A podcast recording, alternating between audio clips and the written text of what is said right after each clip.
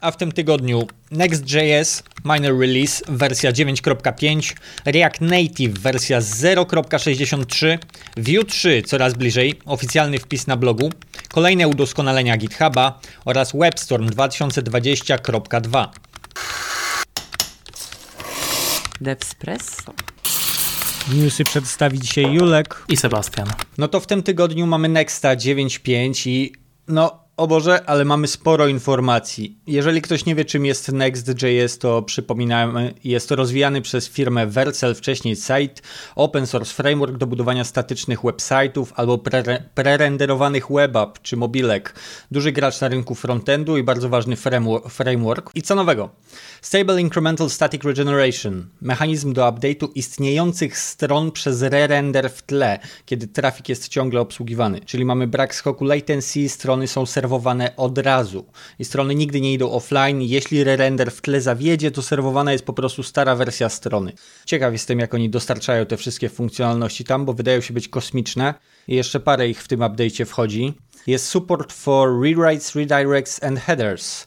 Rewritesy pozda- pozwalają na ustawienie konfiguracyjne, pozwalające na przekierowanie konkretnych ścieżek na nowe. Redirects, jak nazwa wskazuje, to przekierowują bezpośrednio z pliku konfi- konfiguracyjnego w NextConfig.js. I ostatnia rzecz to headersy, które do tej pory w statycznych stronach nie były możliwe do ustawienia. Teraz można je zasetapować bezpośrednio z NextConfig.js. Customizable base path. W pliku konfiguracyjnym możemy zdefiniować, na jakiej subdomenie ma działać nasz projekt i już. Do tej pory to nie było takie łatwe, a teraz ciach, jeden parametr poszło. Rozwiązali również problem optional trailing slash w U R L-ach. Do tej pory, czyli jak sami piszą, od kiedy, od kiedy Next istnieje, od trzech lat, trailing slash w ścieżce zawsze zwracał czterysta cztery. Trzeba było dziwne rzeczy naokoło tego robić, żeby wszystko działało, a teraz obsługują to w znacznej mierze automatycznie. Przekierowanie z about na about bez slasha na przykład bez problemu z konfiguracji zrobimy. No i możemy również w konfiguracji narzucić, że trailing slash ma być zachowany i ścieżki, wtedy ścieżki bez slasha przekierują automatycznie na ścieżkę ze slashem. Także w obie strony można setup robić. Kolejna rzecz. Persistent Catching for Page Bundles. Doteraz każdy build zmieniał build I D plików. Pliki były serwowane ze ścieżki app slash build I D slash nazwa pliku. Czyli za każdym razem jak robiliśmy rebuild, to nasze cache były inwalidowane. A teraz będą stosować content hashing, czyli nie zmieni się content na stronie, jeśli strona lub jej, lub jej zawartość się nie zmieniły przy przebudowie, więc będzie to walidowane za każdym razem. No to już jest naprawdę ekstra obsługa cache w tym momencie bezpośrednio z Nexta. No i dodatkowo skupili się na poprawie hot reloada, poprawili dokumentację, poprawili errory i pozwalają również wykorzystywać na produkcji React Profiler A P I, no co może się przydać oczywiście bardzo. Także myślę, że jest to bardzo duży update ze strony Nexta w stosunkowo krótkim okresie. Świetnie widzieć, że się rozwijają, bo pracuje się na tym naprawdę, naprawdę super.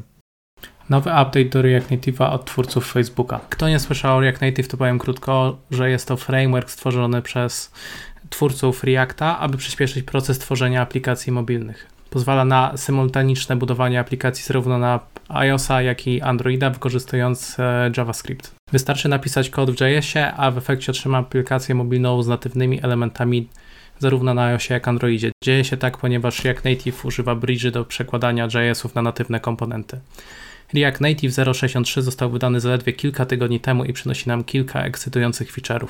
Przede wszystkim Logbox jest już włączony z defaultu. Wcześniej, o ile mnie pamięć nie myli, można go było uruchomić ręcznie od wersji zero sześćdziesiąt dwa kropka dwa, a przede wszystkim co to jest Logbox? Pewnie słyszeliście, że React Native'a jest strasznie trudno debugować. Sam przez to przeszedłem. Twórcy Arena przeprojektowali cały system logowań, błędów, warningów i logów. Co poza tym? Pressable. Pojawił się nowy komponent. Został zaprojektowany w celu zastąpienia TouchableWithoutFeedback oraz TouchableOpacity, które były wykorzystywane do tworzenia przycisków. W skrócie, nie musimy już wyrapować naszych batonów, teraz zajmie się tym dedykowany komponent. Co poza tym? Native Colors. Tutaj pojawią się dwie nowe rzeczy, Platform Color oraz Dynamic Color. Platform Color pozwala użytkownikom korzystać z natywnych kolorów urządzenia zarówno na iOSie, jak i Androidzie. Z kolei Dynamic Colors pozwoli użytkownikom konfigurację kolorów w zależności od trybu Light and Dark Mode. Z mniej przyjemnych rzeczy to, że z nową wersją zostało porzucone wsparcie dla iOS dziewięć oraz Node'a osiem. No, bardzo ciekawa sprawa z tym nowym komponentem do guzików. Strasznie mi się podoba, kiedy w, mobi- w mobilnych frameworkach rozwiązują zadany problem przez dostarczenie jakiegoś komponentu i całe community wtedy jest zadowolone, że problem został rozwiązany. To jest super, bo rozwiązanie zostaje w paczce, w tej technologii i nie trzeba na zewnątrz szukać. Dostarczają ten update w postaci komponentu. No super. Dokładnie i omijamy, omijamy bardzo dużo oboje zbędnego boilerplate'u, więc ja jestem jak najbardziej za. To ciekawa sprawa. A to teraz szybciutki, krótki newsik. Google nie działał na Edge. Ciekawa informacja o tym, co spotyka czasami gigantów. Microsoft Edge miał problem. Szybciutko wprowadzili nieduży update'ik i problem był dokładnie przez cztery godziny. Tyle czasu zajęło im rozwiązanie tego, jak już się dowiedzieli. Przez cztery godziny nie działała wyszukiwarka Google'a z paska przeglądarki Microsoft Edge.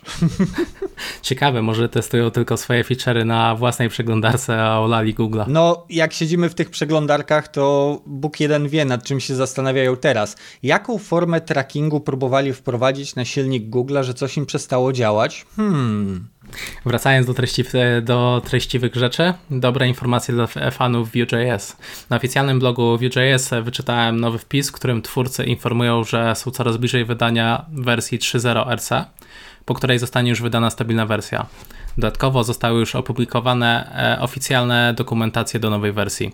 Co do samej wersji trzy, feature'y, na które na pewno należy zwrócić uwagę, to Composition A P I, teleporty, fragmenty oraz customowe eventy. Oczywiście nie obyłoby się też bez breaking change'y, których lista jest naprawdę długa, dlatego odsyłam was do oficjalnej dokumentacji Vue trójki. No, to zostańmy przez chwilę przy Vue jeszcze. WebStorm wszedł z dużym, drugim dużym release'em w tym roku, wersja dwadzieścia dwadzieścia kropka dwa na rynku. I teraz chwalili się, że mają najlepsze build-in wsparcie dla Vue, a teraz dokładają jeszcze więcej funkcjonalności w tej materii. Zapewniają wsparcie dla Nuxta. Wszystkie podpowiedzi dla NextConfig.js będą teraz wspierane przez I D E. Przypominają również o instalce at nuxt slash types. Jeżeli działacie z TypeScriptem na Nuxcie, to oczywiście jest bardzo pomocna i będziecie jej potrzebować. I sam wyszukuje również w Webpack Configu i używa zawartych tam reguł do podpowiedzi, kiedy dewelopujemy, więc inteligentne rozwiązanie. Jest osobna zakładka do konfiguracji code stylu wyłącznie dla Vue. Więc tutaj z pewnością każdy Vue developer się ucieszy. Można już osobno skonfigurować wszystkie ustawienia dla samych plików Vue. No i wiele innych, jak chociażby lepsze wsparcie dla T S a zrobili. Dodatkowo WebStorm, jeśli używacie Windows Subsystem for Linux, to teraz WebStorm wspiera zainstalowanego tam Gita.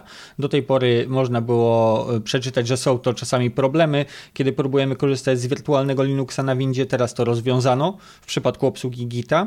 Bardzo dobrze, że gonią Visual Studio Code, które już miało wsparcie do tego dosyć długo. No w ogóle to są świetne feature'y do wsparcia developmentu po prostu w zależności od środowiska, na którym siedzisz, prawda? Także bardzo wygodna rzecz. Z mniejszych rzeczy wsparcie dla WebP. W końcu będzie można w repo bezpośrednio zobaczyć WebP, zdjęcia w rozszerzeniu WebP, lepszy support dla S A S-a, S C S S-a, rozbudowali znowu obsługę Gita. Prócz pozostałych poprawek i zmian tu i ówdzie dostarczyli jeszcze jedno rozwiązanie, które myślę, że jest super.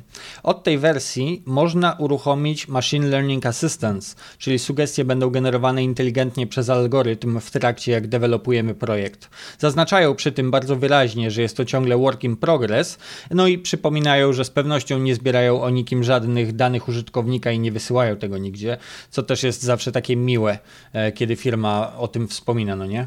Dokładnie, ponieważ dużo firm zakazuje takich add-onów, które analizują nasz kod i mają, potem mają podpowiadać, bo boją się o szpiegostwo. Dokładnie, dokładnie. A wracając do samego Gita, właśnie zauważyłem, myślę, że moglibyśmy tu dodać, że pojawiła się dodatkowa zakładka, która służy do podglądu pull requestów. Tak, jest to rozszerzenie GitHub Actions i napisali dokładnie Today GitHub Actions shipped a new series of features designed to improve your workflows when working with P Rs from repository forks. Czyli rozumiem, że łatwiej będzie pracować z P R-kami z forków w tym momencie dzięki nowym feature'om. Sprawdzałeś już może, jak to działa? Ja na GitHuba loguję się za pomocą zewnętrznego e, prowajdera bezpieczeństwa, dlatego nie jestem w stanie tego przetestować. A, kapuję. No okej, okay. W każdym razie dzisiaj to już wszystko z naszej strony. Wielkie dzięki, Sebastian, że wpadłeś. Dzięki, miłego dnia i do usłyszenia w przyszłym tygodniu.